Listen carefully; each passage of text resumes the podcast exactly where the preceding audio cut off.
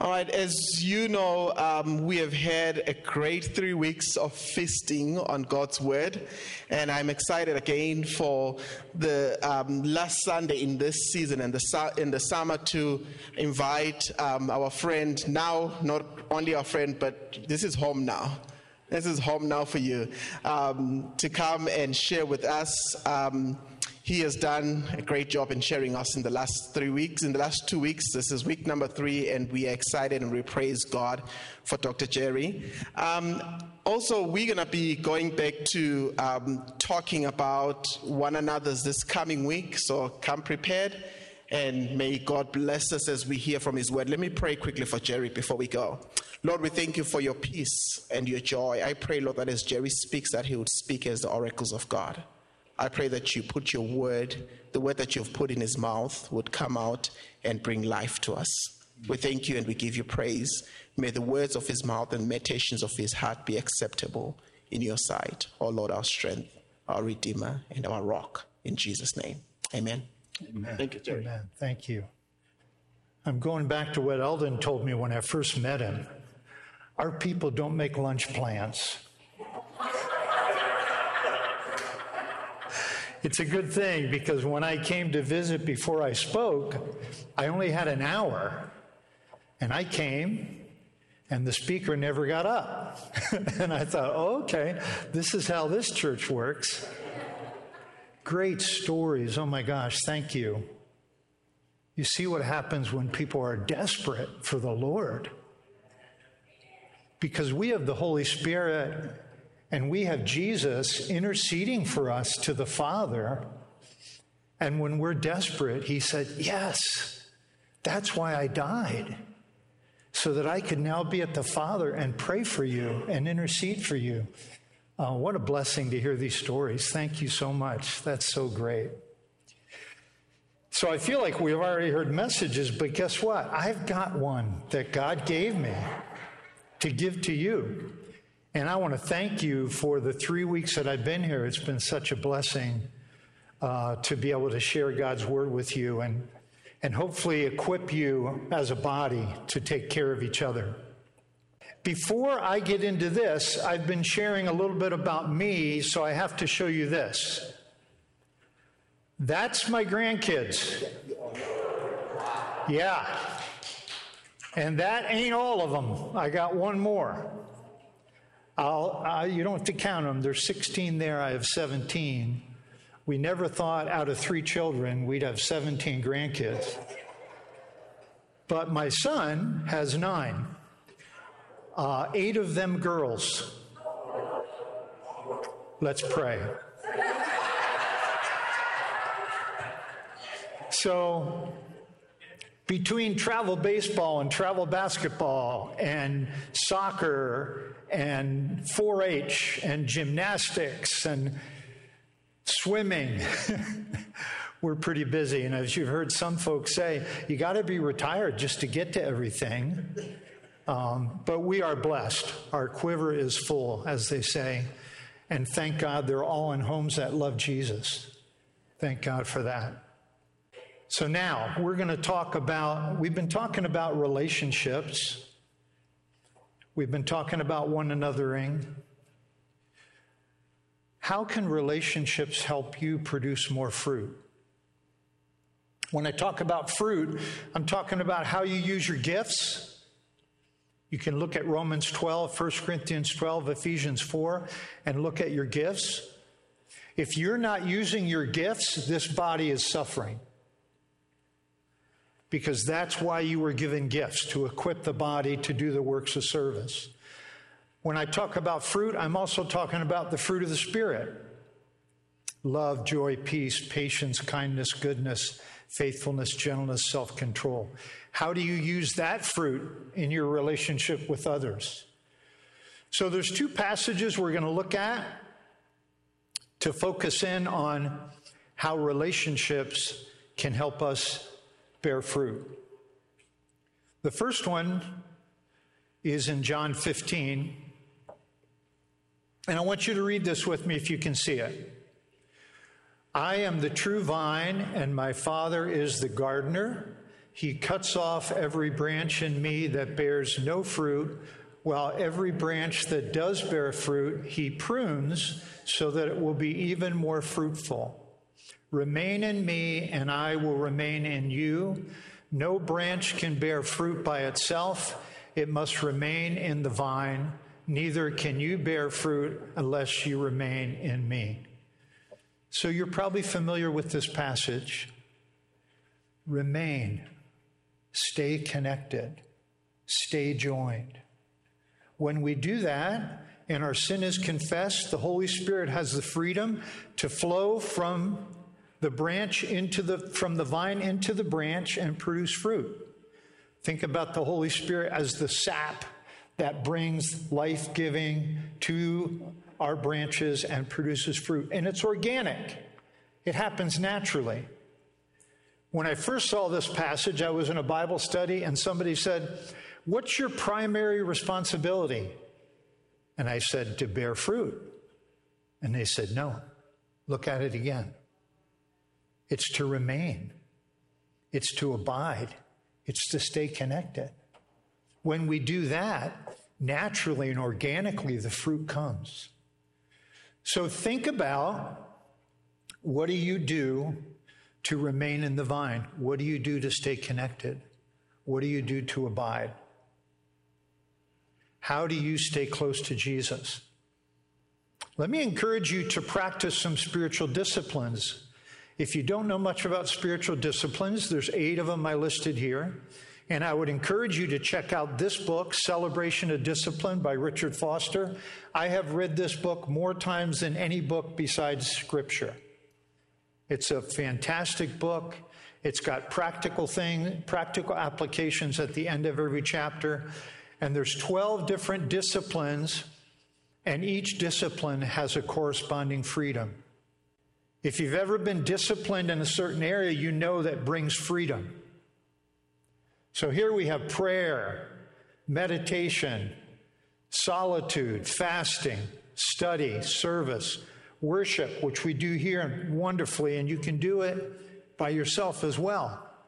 You can do it in solitude.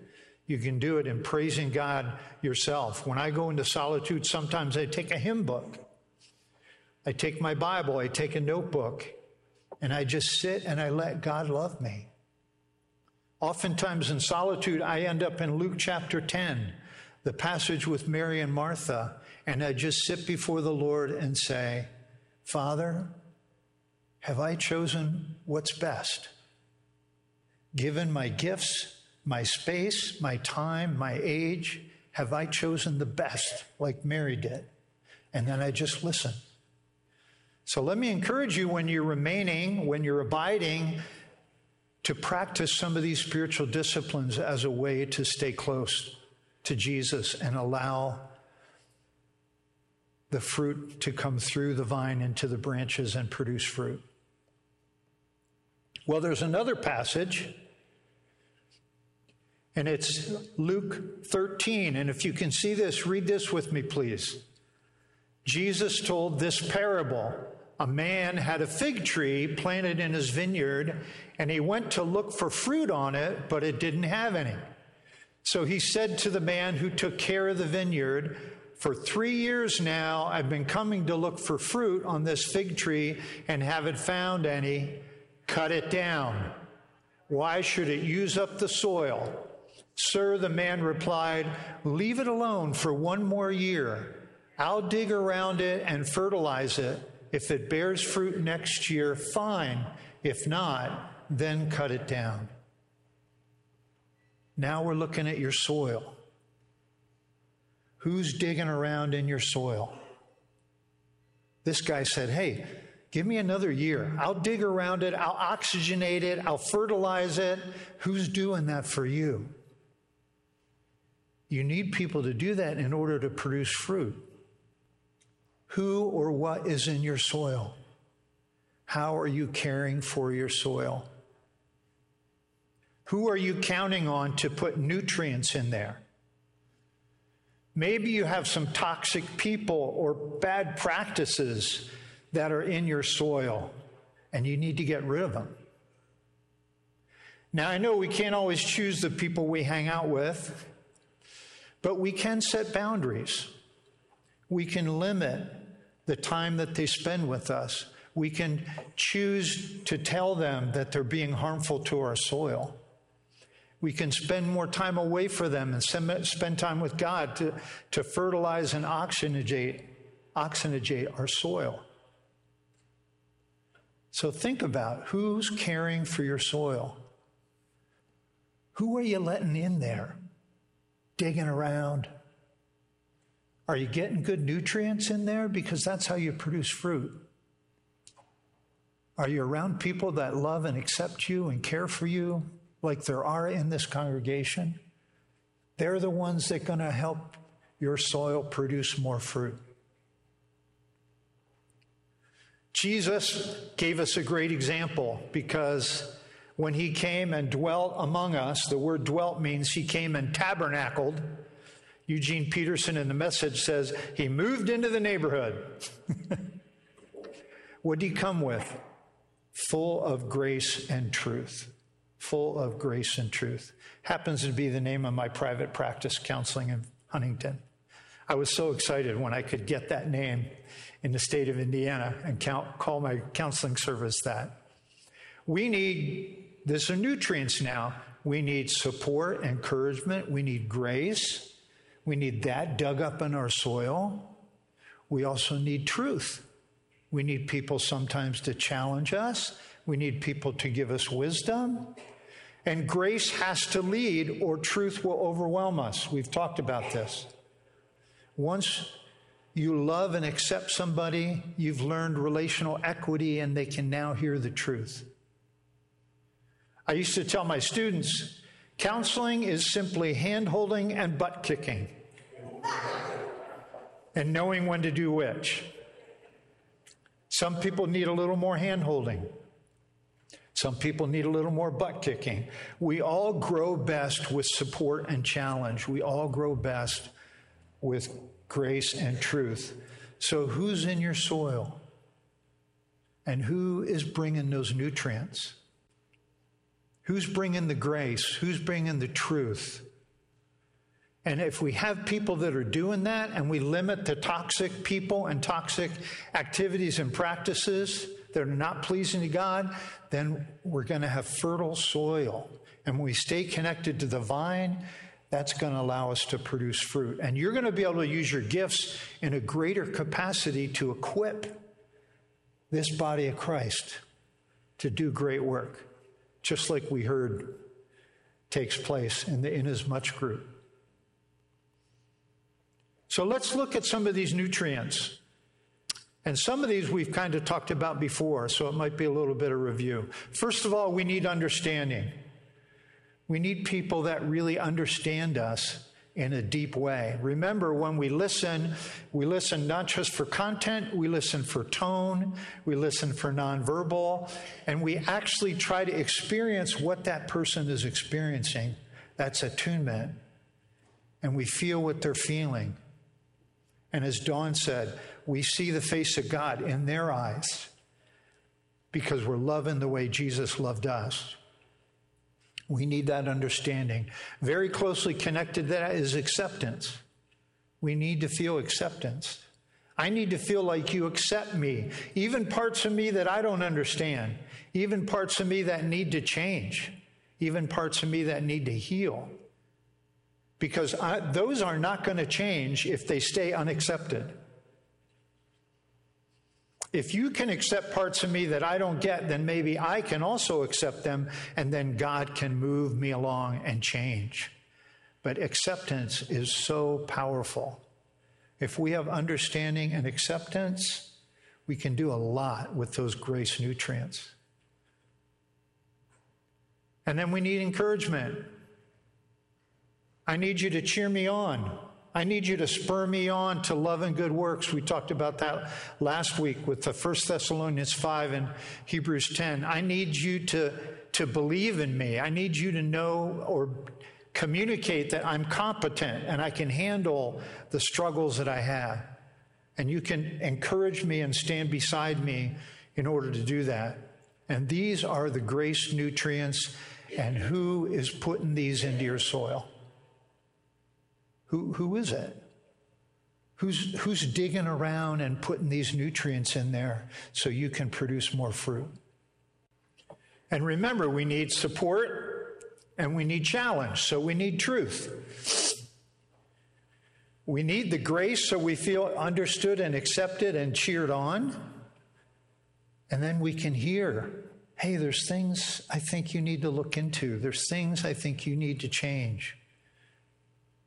We need feedback. I need to hear from you. I need to hear how we're doing in our relationship. When I do therapy, I'm always checking with my client. What's it like for you to relate to me? What's it like for you to know that I'm feeling sadness right now because I know you're feeling that? What's that like? I give them that feedback because we all have blind spots, right? We have a limited ability to know ourselves. We need people to come alongside us, often our spouses, right? To point out things that we don't see. And from that feedback, we start to see, oh, I didn't mean that. I didn't know I came across like that. That's not what I intended. In our counseling program, we required all our students to go through an interpersonal therapy group where they would learn these things about themselves. And one of the things I would tell the students, and you can do this in your small group, it's a challenge, is tell the folks, what do I do and say that makes you want to move toward me? And what do I do and say that makes you want to kind of push away? Wow. When you're ready to get feedback, that's really powerful. That's really important. And if you have people that love you, they'll tell you, when you do this, I feel close to you and I feel safe. But when you do this, I kind of feel judged. And then I don't feel close to you. That's really important feedback. And that's part of the truth nutrient that we all need. We need to be challenged. Right? We're no longer slaves to sin, but we still sin. And when somebody's overtaken in a sin, Galatians 6 says, you who are spiritual, restore them gently. The word for restore means set a broken bone. That's what it means. You're setting a broken bone when you restore them. And you do it gently with love. Because if someone's caught in a sin, we want to be a part of that. We want to help them. We want to come alongside them and say, you're better than this. Jesus' death has freed you from this. And then we need wisdom. We don't want drive-bys to say, hey, you need to fix this. We need people who say, hey, I'm willing to work with you and help you and come alongside you and give you some wisdom on how to change. That's a big part of truth, is being a part of the solution. So all this comes from safe people. In Jesus' model for grace and truth, when people bring you grace into your soil and nutrients, and when people bring truth into your nutrients, they need to be safe. And I know there's safe people here. I can tell as I watch you interact with each other, as I hear stories, there's safe people here. And that's what you need to be for each other. So let's look a little closer into what safe people look like. And I want you to think about, who do I have in my life that has some of these qualities? Do I have people in my life that will bring these grace nutrients? Do I have people in my life that will bring these truth nutrients to me? They may not have them all, but you should have a handful of people that have many of these qualities. And now we're going to look deeper into who's digging around in your soil. Are there people like this? People who accept you. People who love and care for you in spite of your weaknesses, in spite of your shortcomings. They still move toward you, even when you share something, a struggle. Remember, it's not a sin to struggle. Go back to James chapter 1, where we talked about that progression from a struggle to sin. We have to be able to share our struggles, and we need people that will help take care of those. Someone who supports what you desire, someone who supports your dreams. There's hardly anything more powerful than having a dream or a vision or an idea of how God wants to use me. And when you have people on your team that help to support you, like we heard here, amazing dreams coming out of that program. It's fantastic. People that didn't have that, and then they got it, and how God has used them. Someone who makes you better. Someone who just makes you a better person. Someone who helps you love others better. Maybe you've had some people, it's like, boy, they love each other so well. This guy, this woman, she loves people well. Get close to them. Ask them to help you how to learn how to love others better. Someone who helps you understand God's love. Every person you interact with has an opportunity to get to know God better just by interacting with you. What a challenge. Someone who brings both grace and truth, support and challenge, and somebody who's not work to be around. You know what I mean? Oh, gosh. I'm exhausted when I spend time with him. He's so negative. He's so critical. Or I just have to watch everything I say because it gets misinterpreted. That's not a person that's going to help your soil. Now, again, we can't always choose this, but we can limit and we can set boundaries so these people are not so involved. So let's review. I've been here for 3 weeks. It started with this, okay? Understanding God's plan for love. It came from the Father through Jesus, who's the exact representation of his being. Jesus then loved the disciples. He told the Father, I've loved them with the love you've given me. Then he told the disciples in John 13, the way that I've loved you, you've got to love each other that way. And then the beloved disciple John wrote, when we love each other, God lives in us and his love is made complete. It's perfected. And that's full circle of God's love from the Father through the Son, Jesus to the disciples to each other, and then us loving each other. That's the foundation. Then we talked about how do we win the battle for the mind? And we talked about learning Scripture. We talked about the Holy Spirit. We talked about watching what we put into our minds. We talked about confession. Don't spend any more time on sin than it takes to confess it. And then accept God's forgiveness, accept God's cleansing. We also said, we can't believe that God loves us that much. We can't believe it unless you love me that way. I can't believe it. But if you love me that way, understanding and accepting and showing me love, even with my struggles, then maybe, just maybe, I'll start to think, maybe God does love me like that. That's how we really win the battle for the mind.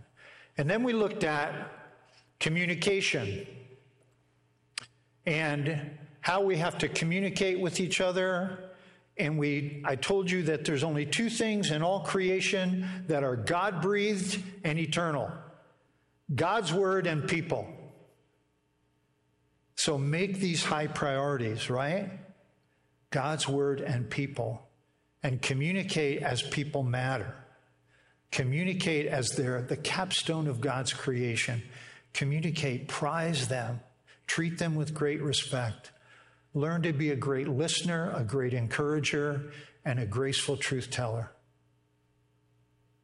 That's going to help us better understand God's love for us.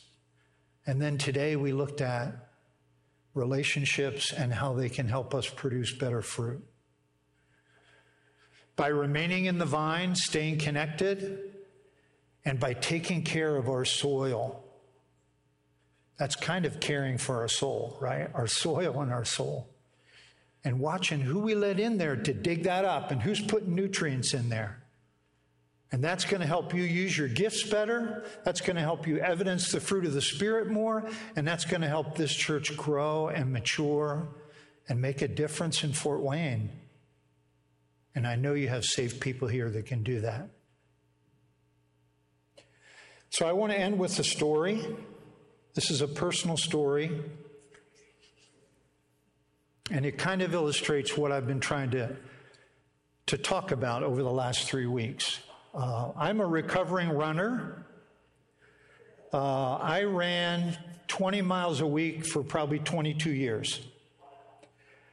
So I ran probably 20,000 miles, if I added all that up.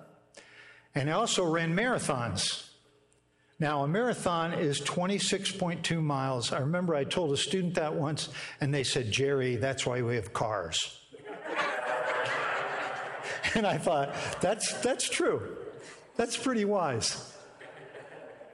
When you're training for a marathon, it takes a lot of time.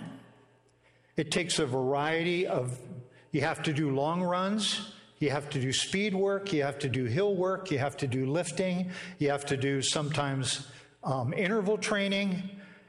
A lot of time to get ready to run that race. So I had worked on this. My goal was to break 4 hours, get under 4 hours, which is about an 8-minute pace for 26 miles. That was my goal. Now I can't even probably walk a 15-minute mile. But I trained hard, and I was feeling good, and I left. I brought another faculty member with me and my 9-year-old son, Jesse, the one with 9 kids, and we headed out for Chicago. This is the fall of 1991. We got there, I put Jesse with some friends, and the race started, and the first half of the race was really fun. It was downtown Chicago, it was all these ethnic groups, it was Little Italy and Chinatown and all these places, and they had bands playing, and they had people out there cheering, and I'm just like, oh, this is great. I'm ahead of my pace. This feels so good. I'm running good. I'm running strong. It's an overcast day. It's cool, which is perfect for running. You don't want it warm. There's a little bit of a mist, but it's not bad. I get to the halfway point, and by the way, they have since changed the course of this race. I'm glad they did. The second half of the race is up Lakeshore Drive, turn around, and down Lakeshore Drive. Not fun. There's nobody around. It's a little bit windy. It started to rain a little more, and it's like, oh gosh, this is really boring. But I'm on pace. I'm doing well. Here's the other problem. After I go up a couple miles, I see the leaders coming down because they've already looped, and they're coming now to the finish. Because I run a lot longer than those guys. The same distance, but a lot longer. And that's almost demoralizing. They look like they're running a 400 meter, and I'm just kind of chugging along, you know, and here they come. Well, I get up to the top, and I thought, okay, now I can turn around and come back down. I've got about 6 miles left. There's an old saying, the second half of the marathon begins at mile 20. I'm running along. Now it starts to rain a little bit. I'm starting to get really tired. Probably got 5-6 miles left, but I'm good. I'm ahead of my pace. I'm still running, getting harder. I get within those last couple miles, and my eyes start to close in a little bit. I'm starting to lose it. And I know what that feels like because I've lost it before and ended up in the ER in ice with IVs. So I know what this feels like, and I can't stop it. And I'm trying to keep my pace. It feels like I'm lifting my legs like this, and I'm probably just shuffling along like this. I'm really hurting, and I'm not sure I'm going to even finish. And I'm getting down to, I don't even know. I don't even know where the mile markers are. I'm just moving my legs, which I can't feel. And out of the blue, I hear this little voice, Dad, Dad, it's getting louder. Dad, it's my son, Jesse, who broke away from the people watching him, and he's now on the race, okay? And I'm not yelling at him. I'm saying, oh, Jesse, thank you so much for being here. Talk to me. Help me get through this. He said, Dad, we're going to do it. We're going to make it through. It's going to be great. There's a lot of people in front of you, Dad, but there's a couple behind you too. So keep going. Come on, Dad. You can do it. You can run. And I'm running. And I'm running. And I think I might see something in the distance.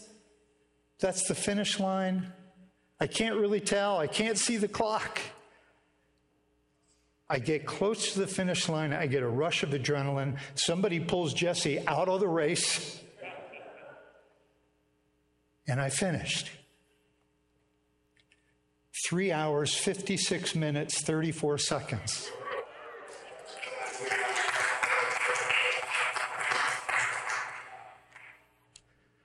I finished because of Jesse.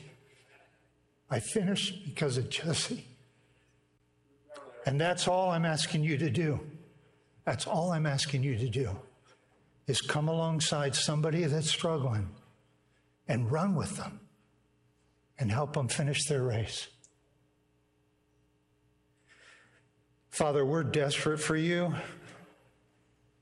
We're also desperate for each other. And I pray even now that you would put in our minds somebody that's struggling, somebody that needs us to come alongside and help them finish a race.